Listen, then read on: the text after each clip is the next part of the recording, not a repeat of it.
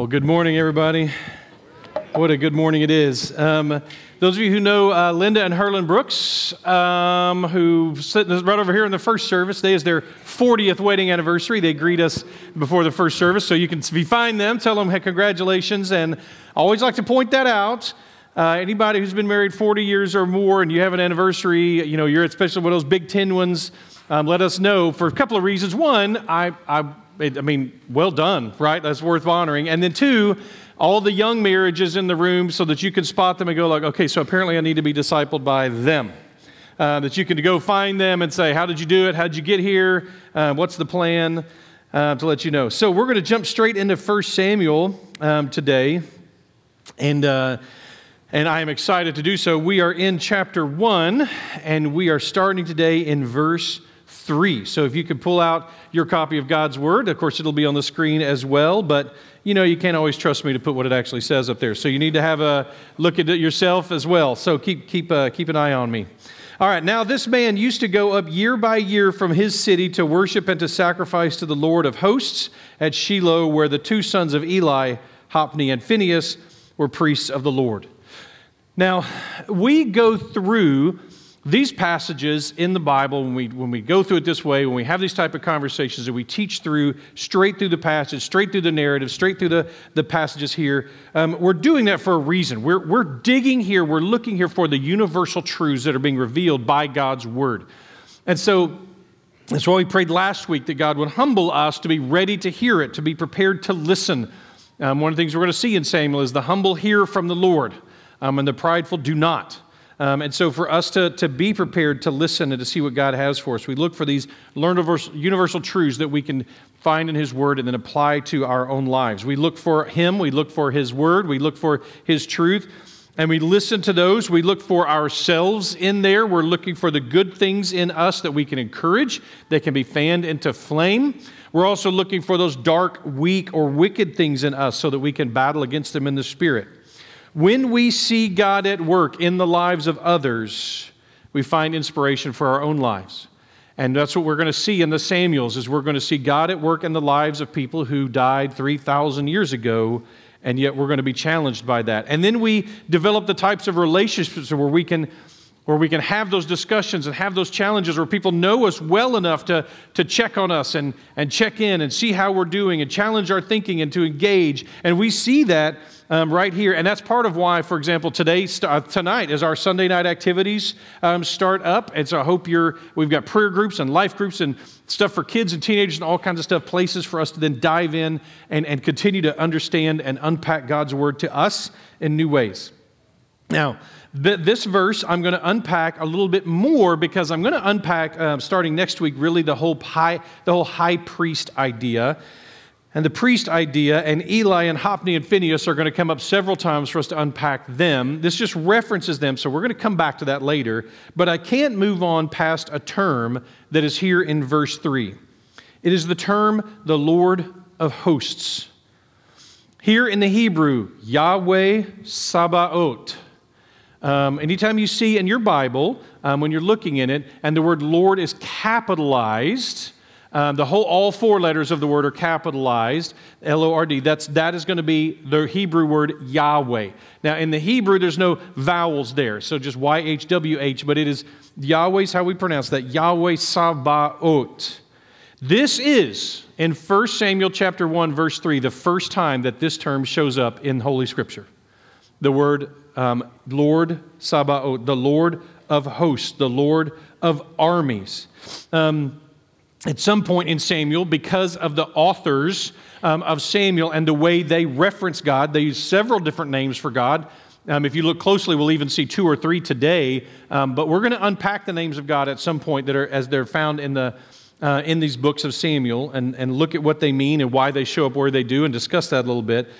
But for, day, I, for today, I just want us to focus on this one, the Lord of hosts. Again, we picture God, it's so rightly we picture God as the God who is loving, the God who is a friend who sticks closer than a brother, as a father who loves to give good gifts, as the mother hen who would like to gather us under her wings. This is, this is the God as he's revealed himself gentle, patient, um, long suffering, enduring, uh, loving, and graceful. Also, not in contradiction, this is not a but, it is an and, and we also see that he is Yahweh Sabaoth, the Lord of armies. This doesn't mean earthly armies, although that applies as well. Here we're talking almost certainly about the heavenly hosts, the massive armies that God commands that are at his beck and call, the invisible creation of angels and the angelic hosts. Every time I think of this idea, Lord Sabaoth, his name, this idea, what strikes me is the passage we get in Matthew 26 when Jesus is being arrested, and the Apostle Peter jumps out in front with his knife, um, with his sword, and he slices off the ear of one of the men who's there, probably going for the head, hit his helmet, went down, caught the ear. And, and Jesus steps in, and one of the first things Jesus says here to Peter is this Do you think that I cannot appeal to my Father, and he will at once send me more than 12 legions of angels? But how then should the scriptures be fulfilled that it must be so? Here we have Jesus stepping in, stopping Peter, and like, Peter, do you really think I need your help? Is it really what you think this moment calls for? Is that, man, I'm just, Jesus is kind of helpless, let me step in. I think I have that temptation sometimes as well. That, that some there's an there's an enemy of God or a message that is an opponent to God or something that goes against his gospel, and my temptation is to be like, no, no, God, you know what? I, I got this one. Let me let me take this one. God doesn't need my help with this. When we defend the gospel, we're defending the truth, but we're not defending God in the sense that He doesn't need us to defend Him. He's got this. In fact, I've always pictured that during the, the next 12 hours of Jesus' life, as he is being tortured and lied about and tormented and abused, that you actually have thousands of angels doing a lot of sharpening of blades. They're just waiting for the opportunity. I've always imagined that these, all these angels, these battle tested, hard bitten angels ready to go to war, are probably standing up, going before the Father, constantly going like, ah, We've got to, that, we've got to tolerate that. You've had me slaughter whole nations for less than that. Really? This? We've got to put up with this? I've imagined not only does Jesus, could he just call on, on these angels, but God the Father, Lord Sabaoth, is actually holding back the angels who are pulling at the leashes to go make things right. How dare the second person of the Trinity be treated this way on earth? It's time for us to just kind of wipe them all out and start over again, don't you think? Lord, isn't it about time we should just go do that? And the Father and Jesus Christ saying, No, no, this is what's got to happen. This is the plan. Though I am Lord Sabaoth, oh, though I could call thousands upon thousands of angels, maybe each of whom could slaughter. There's one angel that kills hundreds of thousands of Assyrians in a single night in Scripture. That's one. What's it like to have thousands upon thousands of those sweep down when the Lord Sabaoth sends them? So we can't forget that in the midst of the truth of who God is, this is also part of who God is the Lord of angels, the Lord of the hosts. Verse 4 On the day when Elkanah sacrificed, he would give portions to Peninnah, his wife, and to all her sons and daughters. But to Hannah, he gave a double portion because he loved her, though the Lord had closed her womb. So, again, I would encourage you. We've gone over this and talked about some of this, this aspect of the story last week. Um, one of the challenges for you is if you miss a Sunday, you're going to feel pretty behind when we go through this way if you don't go back and listen to or watch or something uh, the sermon from before. Um, so I, I don't have time to unpack all of this again.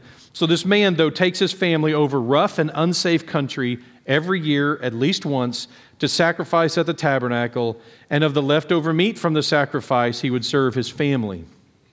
To his grieving wife, he would give a double portion of food.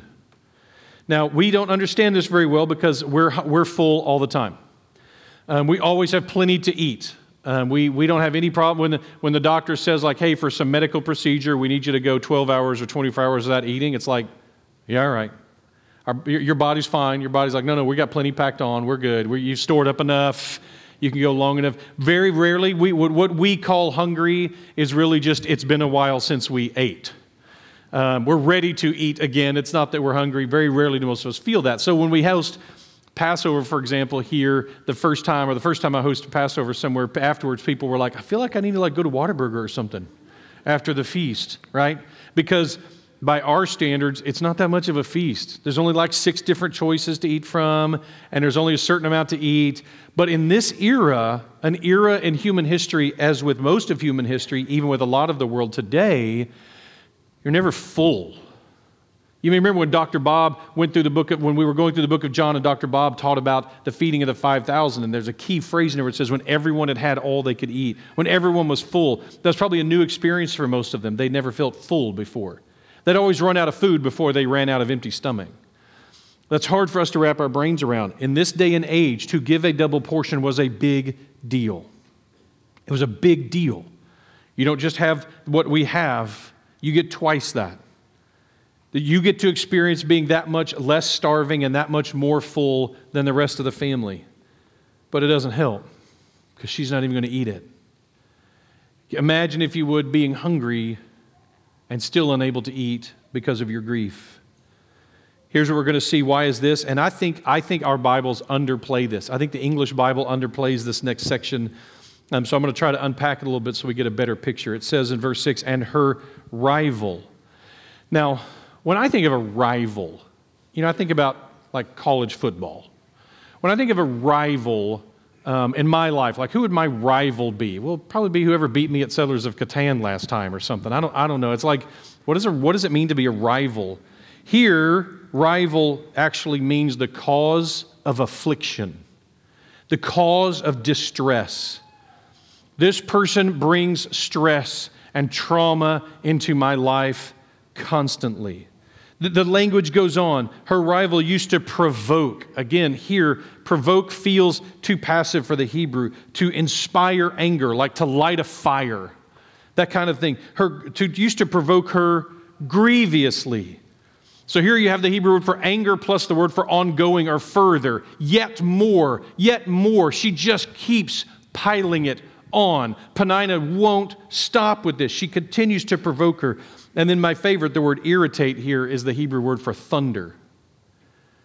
It's a, it's a, a, loud, disruptive sound, this rumbling, this uncomfortable feeling, like when you're a kid and it won't stop and you cover your ears and the thunder keeps coming and it's getting through your hands, covering your ears, and it's so scary. This is, I think, is the picture. And I, I think this language greatly underplays what Hannah was experiencing at the hands of Peninnah. But here's a lesson there's a couple of lessons that I think are kind of strange that came to me as I was looking at this, and one of them was this Is there anyone for whom we are that? Is there anyone who you are the cause of their distress? Is there anyone? So, we, most of us are pretty quick to think of the people who cause us distress. Pretty good at that. But have we ever stopped and thought, who am I on constantly? Who, do I, who am I creating an irritation for them nonstop. But who, who am I a cause of their distress? Who do I provoke like that? And, and I would hope that that would be something that we would all be wary of and aware of the fact that it can be any of us. That can be true of any of us. And that any of us could be that. And we don't want to be that. But in our own flesh and our own weakness and our own insecurity, sometimes we, we take on that role and can take on that role. And we want to be careful with that. Now, I'll be, t- I'll be honest with you, I'm always cautious at giving that type of direct application because I know the way, the way church people work. And that's probably that all of you who just then thought, wow, I wonder if that's me. It probably isn't. All of you who are like, yeah, I hope so and so hears that, eh, that's probably you. It's probably you're probably the one who's going. Like this is something that we need to be digging into in our own heart. Where is that in us? Can we think of a way to say, I want to make sure I am not that in someone's life. I don't want to be the cause of that. Uh, where Michael used to go to school, they had a t shirt that said something like, Everybody's facing something hard. Don't make it worse. It's a great, that's a great m- mantra for us to be thinking a- along those terms. I actually want to stop and pray that we would be a church where people come and they don't run into people who just bring more distress in their lives. Father, I, I ask this for you as a blessing that all of us would examine our lives and see are we just stress creators for other people? And God, obviously, I don't mean the normal burdens that we are to each other. Of course, we are. And we're burdens of gold that we love each other and we want to serve and carry. But I mean that, we're, that we really are unintentional, or at least lacking the intentional not being distressing, discouraging, tearing someone down. Lord, if we look in our hearts, I pray you would challenge us to search and know are we making decisions? Are we saying words? Are we doing things that deplete the life of another person? And I pray that we would not be the Peninnah in any story, ever. Um, Lord, I pray that you would, you would work in us to not be those things in each other's lives, but instead to be friends and to be good at it. Encouraging, uplifting, that every word that comes out of our mouth, that there would be no speech that would be the type of thing that tears someone down, but only that which is good for lifting others up. And I pray these things in your Son's name. Amen. As we continue to look at this, we see the effect that it has on Hannah. So it went on year by year. As often as she went up into the house of the Lord, she used to provoke, again, the word there, demoralize, inspire anger. Therefore, Hannah wept. And, and again, the, the, I think that this passage is meant to create a ton of emotion in us, and it's just hard to find that in the English sometimes. The word wept here means to sob, to bitterly weep. So she's sobbing and she wouldn't eat. And Elkanah, her husband, said to her, Hannah, why do you weep? And why do you not eat? And why is your heart so sad? Am I not more to you than ten sons? Now, there's something sweet about this. Naively sweet, but sweet um, nonetheless. How many times must our wives, men, especially those of us who are married, how, must, how often must our wives think in the back of their mind, this isn't about you? that, that they come to us with something and our response is somehow back about us and they go but this this isn't about you this time like this one isn't about you and how difficult that must be at times to face that how often wives must think that when we because as men sometimes we want to turn it back to us and i think i think there's a fleshly desire in us we don't like when the women in our lives have bad emotions what we call bad emotions we don't like when they feel bad things and I don't think that's purely selfish. I don't think that's purely just like because my life's better when you're happy. I don't think it's just that, although that's probably part of it. But is a, it is also, I truly love you and I don't want you to feel bad things. And so the natural tendency in us as men is to do something like Elkanah does and essentially say, So stop. Stop feeling the bad thing. Are you better now? Is that, did that do it? Did that, fix the, did that fix the bad emotion by me telling you not to have that bad emotion? Did that solve it? Elkanah here is going like, listen, if you would just change your thinking a little bit, I know you don't have a kid, and I know that makes you very, very sad, but listen, you have me as a husband. Isn't that as 10 times better? Really? If you think about it, isn't that 10? See, you can be happy now because you have me as a husband, and I'm 10 times better than a child. And somehow that doesn't fix it for Hannah. I don't know why it doesn't. We've got people studying it, but Hannah misses, misses the uh, solution that Elkanah offers her here, um, uh, which again, there is a sweetness to it, but apparently men have been trying to solve women's emotions this way for at least 3,000 years. So I don't, I don't know it's going to solve any, that we're going to fix this uh, problem anytime soon. Um, so this is, this is natural, but I want you to look, here's the actual thing. I want you to really look at this from an odd angle as well. In our flesh, our natural temptation, this is part of the problem that men have in this, is to, is to assign bad to certain feelings. Our flesh doesn't like a feeling, therefore it is bad. I don't like being cold, therefore cold is bad and is something to be fixed. I don't like being hungry, therefore hungry is bad and is something to be fixed. I don't like being sad, therefore sad is bad and sad is something to be fixed. This is a dangerous way of engaging with the world. It's unhealthy. It's not even it's not correct. But that's what our flesh does. I'm I'm hungry. That's bad. I need to fix that, so I eat something. I am lonely, and that's bad, and I need to fix that, so I eat something. Um, I'm bored, and that's bad. I need to fix that, so I eat something. Now, apparently, not just me. Uh, that's not just my issue, right?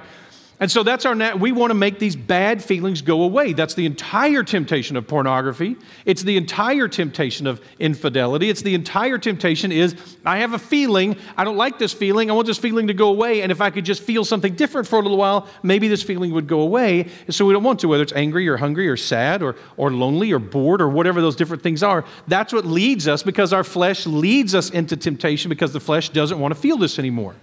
And a good therapeutic rule is feelings are meant to be felt, not fixed. Because sometimes God has something in that for us. Isn't it true, as happens here, that sometimes God puts irritations in our life to drive us to Him? Isn't that true? I mean, when do you pray best? Isn't it when you're hurting or scared? When do we turn to Him? A lot of times it's very much so based on the hurtful and painful emotions that we have. And that should cause us and can cause us to look to Him just like it does with Hannah. We're going to see this. I'm struck by this story every time. I would love to reach the level of maturity that King David has in 2 Samuel 16. We'll get there someday, but in this, what happens is he's being kicked out of his kingdom by his own son, shamed in unspeakable ways by his own son being chased from his kingdom. And as he's being chased from his kingdom, here we get in this passage in 2 Samuel all these fascinating interactions as David's trying to escape his kingdom and escape his rebellious and murderous son. And, and it, people keep stopping David along the way, and they all have different messages for him and different things to say. It's really a cool little passage. And one of them is a relative of Saul named Shimei. And Shimei sees David running from his palace with his tail between his legs with only a handful of men. And Shimei thinks this would be a perfect time to mock David. Now, just like God and all of his rough and tough, hard bitten angelic mercenaries that he's got working for him, when David travels, it tends to be with a rough crowd. And as they're leaving, one of David's men, a guy named Abishai, and, and Shimei starts shouting curses at him. And Abishai says, Hey, I'll be right back. I'm going to go remove that guy's head from his shoulders. Just be back. Just want to take a second. I'll be right back. And David says, No, catch this. I'm summarizing it, but David says, No, this may be God teaching me humility because all this other stuff going on isn't enough to teach me humility. What would it be like if our first response, now this isn't always the right response, but what if our first instinctive response to bad feelings was, I wonder what God's teaching me right now? What if God's trying to get my attention right now? What if in my pain and sorrow and grief and whatever happens to be, maybe there's something God has for me right now? That our first assumption that trouble, criticism, even betrayal is nothing more than my loving God drawing my attention to Him. Now, maybe more. And by the way, David has his son, Solomon, execute Shimei at the end of his life. So there's more to the story, but David's first instinct is to say, hmm, I wonder what God's trying to teach me right now. What is the trigger for that? Most of us have heard John Redfern Sr. preach. And when he preaches, he gets up here and preaches and he'll start preaching and he connects to the first Bible passage, which reminds him of another one, and he then quotes it, or reminds him of another one, and he quotes it, and reminds him of another one, and he quotes it. And he keeps quoting Bible passages. And so I stopped and I was like, John, how did. I mean, how did you do that? I mean, you've memorized, sounds like, feels like you've memorized half the Bible. I mean, you're, you, you connect pieces left and right. How do you do that? And John said, I memorize scripture in my sorrow. It's like, I don't have a plan for it. I just memorize scripture when I'm hurting. And John is a man of sorrow, he'll tell you. And his, this has connected him to God in powerful ways. So I would t- encourage us when we face those hardships and the trials and the pain, let our first thought be, what is God doing here? And I think we see that played out here by Hannah. So I actually want to mention, also want to throw this out there. Is it that Hannah just wanted a child? Is it that simple? In our, in our conversation, Paul mentioned this just the other day. I don't remember, we were just standing in the hallway, and he's like, I think there's more to it than that.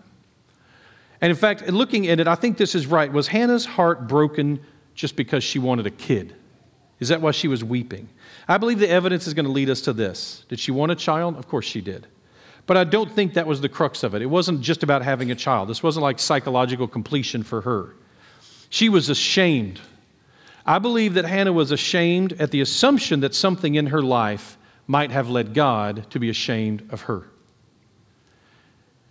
She's supposed to be having children, and not just any children, Levitical children, children in the line of Levi, who are supposed to then serve in the, in the tabernacle. Almost said it. I almost said temple instead of tabernacle. I've been trying to break that habit.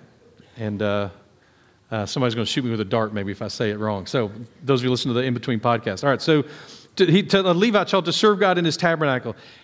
She didn't want a child just to complete her in some psychological way. She wanted a child to fulfill the ministry to God and his people. This is what she felt short on. She felt short on, I want to have this son so that I can send him into God's kingdom to have an impact. I wrote a note for myself at the beginning of this book, and I encourage you to do the same as we go through 1 Samuel. I want you to note when people worship. Under what conditions do people worship? What inspires them to worship when apparently no one else is? So in 1 Samuel chapter 1, starting in verse 9, after they had eaten and drunk in Shiloh, Hannah rose. Now Eli the priest was sitting on the seat beside the doorpost of the temple of the Lord. She was deeply distressed and prayed to the Lord and wept bitterly. This Passover meal, if that's what it was, the meal had done nothing to make her feel better, which would make sense. Those of you who've been through Passover, you can imagine if you have a woman who is weeping and brokenhearted because she doesn't have a child, and then to go through Passover, Passover is all about passing along to the next generation what God has taught us.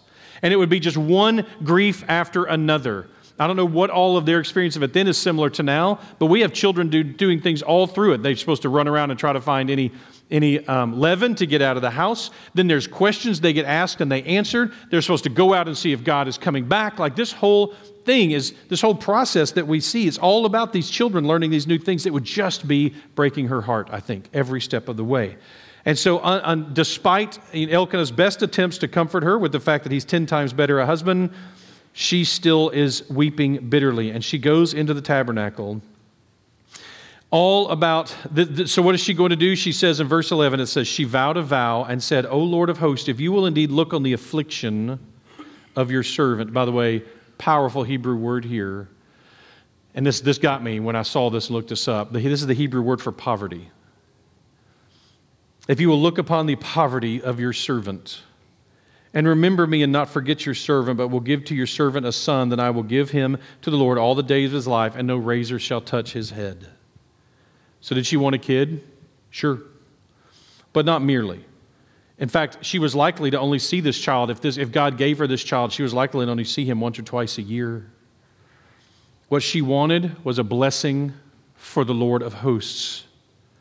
This child would serve in extraordinary ways. You will know, you'll notice, that she vows and says, O Lord of hosts. Second time it appears in the Hebrew scripture, right here.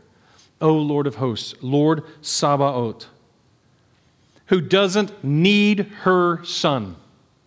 He's the Lord of hosts, after all.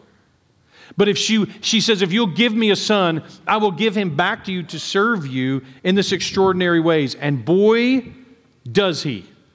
I don't mean to give the ending away here, but just a tiny bit, a tiny bit of inside ear into who Samuel's going to end up being.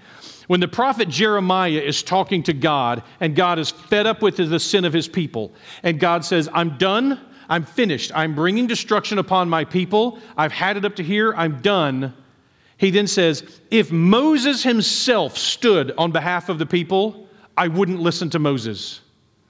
If Samuel himself stood between me and the people, I would not listen to Samuel. Samuel is going to be listed next to Moses as one of the greatest mediators in the history of the Jewish people. Right there. You want to honor a Jewish person? List them next to Moses. But the greatest mediators, in fact, biblically speaking, you could argue that the greatest mediators the Bible throws at us are Moses and Samuel and, of course, Jesus of Nazareth. That these are like the three top mediators that we see. It's a big deal that Samuel gets listed here, it's huge. That's what she's going to end up raising. So, again, spoiler alert, I'm sorry to do that to you, but this is what's coming. But what here is she promising and why is it necessary? So, because the giving of the firstborn is something, one, that all Jewish families do.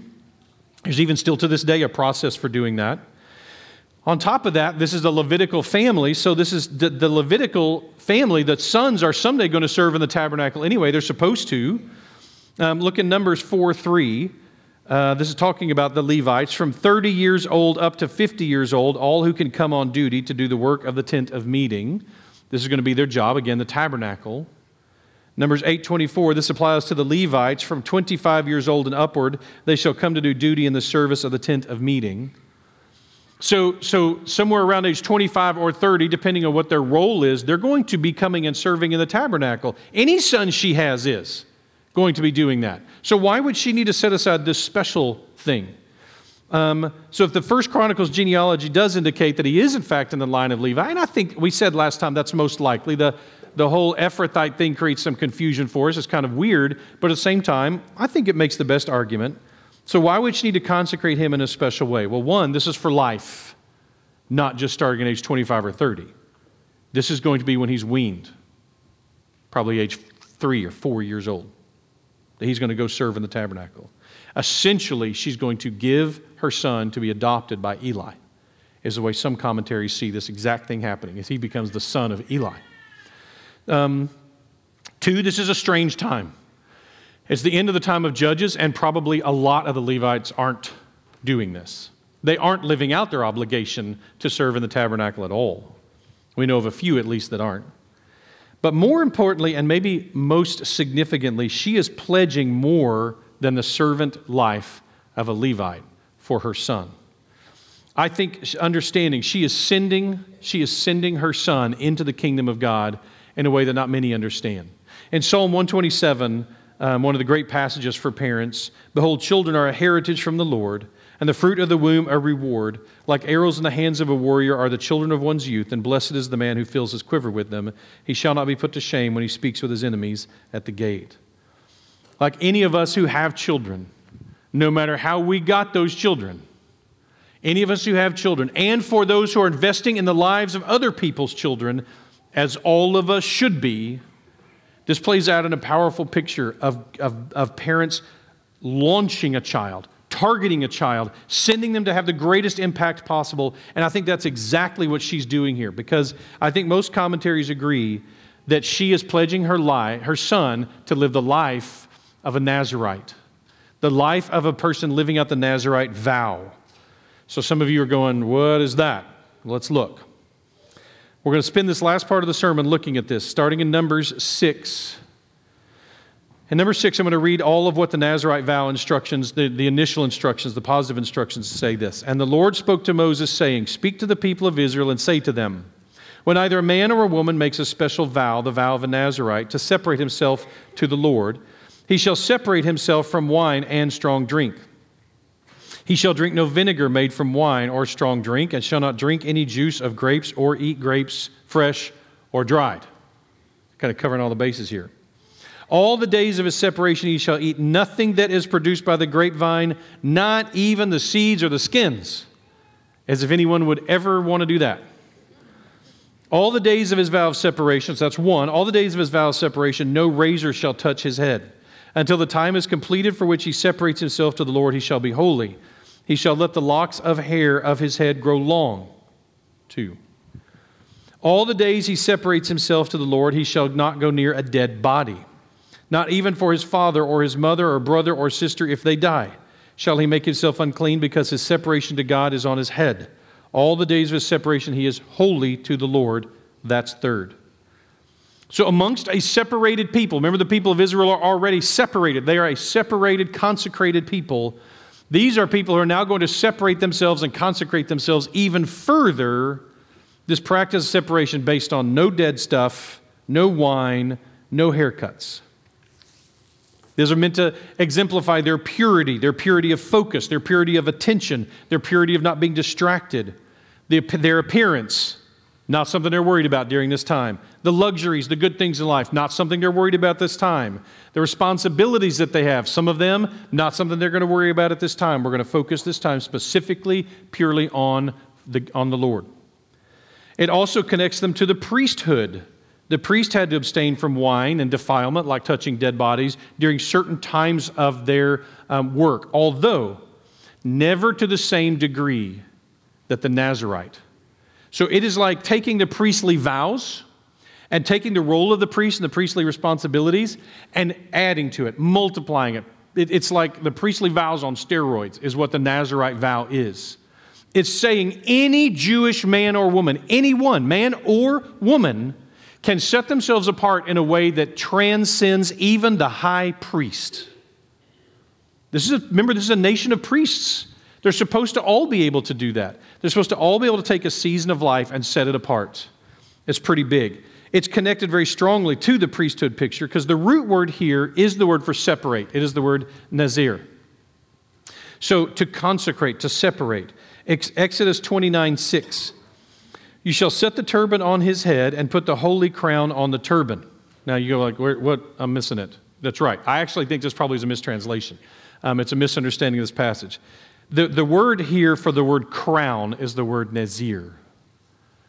And the Hebrew people actually don't read it this way. They say, You shall set the turban on his head and put the holy nazir on the turban.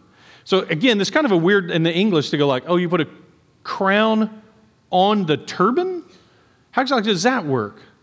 They write the word Nazir on the turban. The turban itself has the holy word Nazir written on it, so no one can miss it. The, I am set apart, I am consecrated. Leviticus 21:12 He shall not go out of the sanctuary lest he profane the sanctuary of his God for the consecration of the anointed oil of his God is on him I am the Lord the word consecration of the anointed oil Nazir again connected to the, the oil is anoint, this anointed oil that he's to be anointed with it is the setting apart oil. It is the oil for setting this person apart. This word means this over and over again. It's where we get the word Nazarite. So does Samuel fit into this? Now, if you're a good Bible student or if you grew up going to Sunday school or children's church or whatever, the minute you read Hannah saying, for all the days of his life, a razor will not cut, will not touch his head, you immediately go to who is a person who's more famous than Samuel, at least to children, and that is Samson. So, a picture of Samson, if we imagine Samson, I think I have one. So, an artist rendering of Samson, here we have. Um, I know I, I, we, when we went through uh, Judges, we looked at Samson. I had like multiple pictures of him. Some of them, he's this huge He Man action figure buff dude, and, and this, this one is a little more tame than the others. But this one gets the idea that he has a lot of hair. Correct. He would have gone, because Samson went his whole life without it. Another person who may have been a Nazarite, we don't know, but may have been, some people think, is a guy named John the Baptist. So you can throw a picture, a, a picture of a, uh, an actor playing John the Baptist. If you've seen The Chosen, they present him as Creepy John, right? He's John the Baptist, the weirdo, which is exactly how he probably would have been thought. Strange guy, lives out there, a little odd. Jesus, you've got a friend who's a little on the strange side, right? Um, which he certainly he looked like Elijah. He dressed like Elijah. He he served like Elijah on purpose. All of that on purpose. It may be that John the Baptist was also a Nazarite. His life would certainly fit into some of that. Of course, Samuel. Now, children's art sometimes I think does a disservice by trying to clean things up for us. So the idea of, uh, of this being, this is a picture of, of supposed to be, it says of Samuel. Now, I don't know if that's supposed to be Eli and Samuel, which would make more sense, but this idea of the pictures that most of the kids' drawings had of Samuel as a priest, he looked kind of like this, which is not right. Because unless you think he disobeyed his mama, which I don't think he did, I think you're talking about somebody who at 50 years old, at 60 years old, at 70 years old, however old he was, when we, when we, when we see him at the end of his life, had never cut his hair. And so, what does it look like? I found a guy online who had not cut his hair for 60 years. And that looks like this. So, you're talking about somebody, his hair is 24 feet long, this guy. And so, uh, aren't you glad I do this kind of research for you? Um, I think you would have had Samuel as an old man with a turban and his hair rolled up under that, a massive roll of 20 feet of hair wrapped up under this turban. Maybe the picture of, of him like it's hair up under the turban and running down his back. And by the way, he never, it, it specifically is eyebrows, eyelashes, beard, everything. Like none of those things would ever be. And, and it may be that he never in his entire life trimmed or cut any of those parts of his hair. It'd be an amazing picture, this long hair, old Samuel. Now, how we're, we're going to meet Samuel next week. Um, he's going to look like this um, a little boy meeting with Eli. And so we're going to have to deal with the pain and consideration of a mother dropping off her child with Eli for the rest of his life. We know from the Acts the epistles that Paul took a Nazarite vow at one point, maybe two different times. Um, and in some of the ancient copies, by the way, of Scripture, some of the more older translations, and yours may have this, there's actually a note that Hannah's uh, prayer to God here says not only that no, no razor will touch his head, but he will not drink wine or strong drink, which would certainly mean we're talking about a Nazarite vow healer. In the temple period, there's a special chamber in the temple complex for people to come and conclude their Nazarite vow with a sacrifice and a haircut and a glass of wine, um, among other things. Paul did this exact thing in Scripture, the Apostle Paul. But Samuel would never have completed his until he died consecrated by his mother, not conformed to this world. At no point was he conformed to this world. Samuel lived his whole life all in. His mother and father sent him into the kingdom of God with a great vision to serve God with his entire being, to love the Lord his God with all his heart and all his soul and all his strength from day one and all the way through. And God has called us to the same thing. Romans 12, 1 and 2 says this I appeal to you, therefore, brothers, by the mercies of God, to present your bodies as a living sacrifice holy and acceptable to God, which is your spiritual worship. Do not be conformed to this world, but be transformed by the renewal of your mind, that by testing you may discern what is the will of God, what is good and acceptable and perfect. So, the question what is my life about? Is my life saturated with Christ? Is that what our life looks like? No matter what our career path is, is that what our life looks like? What am I passionate about? What, what, what are my primary motivators? What are the things that matter most? My God, my wife, my kids, my friends, my church, His mission, those who I shepherd and lead, my community, and my country. Are these the things, though, the people around me know? Do they see that? Does that come out in my pores? Does it come out in the way that I appear, in the way that I talk? With young people, which by the way, I love being led by our young people. I love um, when we are singing and in worship and we see our young people um, standing in their sincere worship, when we see um, those who have gone through, for example, the Regen Ministries and others to, rep- to recognize what these songs mean to us, legitimately really mean that we really have been changed and saved by Him, that we really can come to Him. I love seeing Sean standing up this morning, leading us in, as we worship, challenging the rest of us. Are we worshiping right now? Are we just saying words? Young people, are you devoted to Christ? Everyone's telling you to have fun and live your lives and do what you want to do and just whatever. And instead, what I would tell you is invest your freedom in the kingdom. Follow Christ with everything you have. For our young professionals who are here, are we all in or are we just dabbling? Just kind of messing around with faith, or does it saturate us? Is it who we are at the deepest level? Men and women, are we serving and growing? Are we changing? Are we being grown by what God's doing in our lives? Or have we become pridefully stagnant? Do we get to the place where we've got it, we understand it, we, we, we don't need to learn anything else? Have we, are we spending our lives investing in the wrong things? Do we not represent Him well? Spending our life climbing a ladder, not realizing until it may be too late that the ladder is leaning against the wrong building? I think it's important for all of us as we look at this vow to consider what the Nazarite vow means to us what it would mean to us. What would it mean to set apart our lives, our period of time in our lives, to be wholly devoted to Him? And what would that be different? How would that make our life different if we did that? If we took out the distractions and focused in. So I'm going to ask you to stand with me as we consider this together. As we look at a passage that the Apostle Paul wrote to his student, Timothy, on this topic. But my assumption is the Spirit's working in us and the Spirit is guiding us and the Spirit is speaking to us. That what does it mean that we worship Yahweh Sabaoth, the Lord of hosts? What does that mean about our lives and what should that look like? What would that look like as we do that? Are we willing to sacrifice the thing that matters most to us, like a child, to Him? Would we be willing to sacrifice in advance? Listen, God, you give me these good things, whatever you give me, it's yours all the way. When we look at our lives now at the good things and the hard things, do we say, These are yours? I think this is what we're being called to do. So, in a minute, as we sing, you can sing. If that's how the Spirit leads you, you can pray. You can fall where you are on your knees and, and talk to fa- the Father. You can come up here and do that.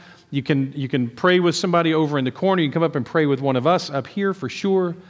Um, whatever it is that God's leading you. If you've never put your faith in Christ and you're ready to do that, to, to trust Him more than just as a church person, but as a follower of Christ, um, we, we would love to do that with you as well. If you've been through our welcome home team and that whole process, you talk to Lance and you're ready to come and join our dysfunctional family, you can come do that as well this morning. However, the Spirit leads you, uh, may He do so, and maybe, maybe we would listen. Um, oh. So 2 Timothy 2 1 through 7, let me close with this. You then, my child, be strengthened by the grace that is in Christ Jesus. And what you have heard from me in the presence of many witnesses, entrust to faithful men who will be able to teach others also. Share in suffering as a good soldier of Christ Jesus. No soldier gets entangled in civilian pursuits, since his aim is to please the one who enlisted him. An athlete is not crowned unless he competes according to the rules. And it is the hardworking farmer who ought to have the first share of the crops. Think over what I say, for the Lord will give you understanding in everything. The very words of God.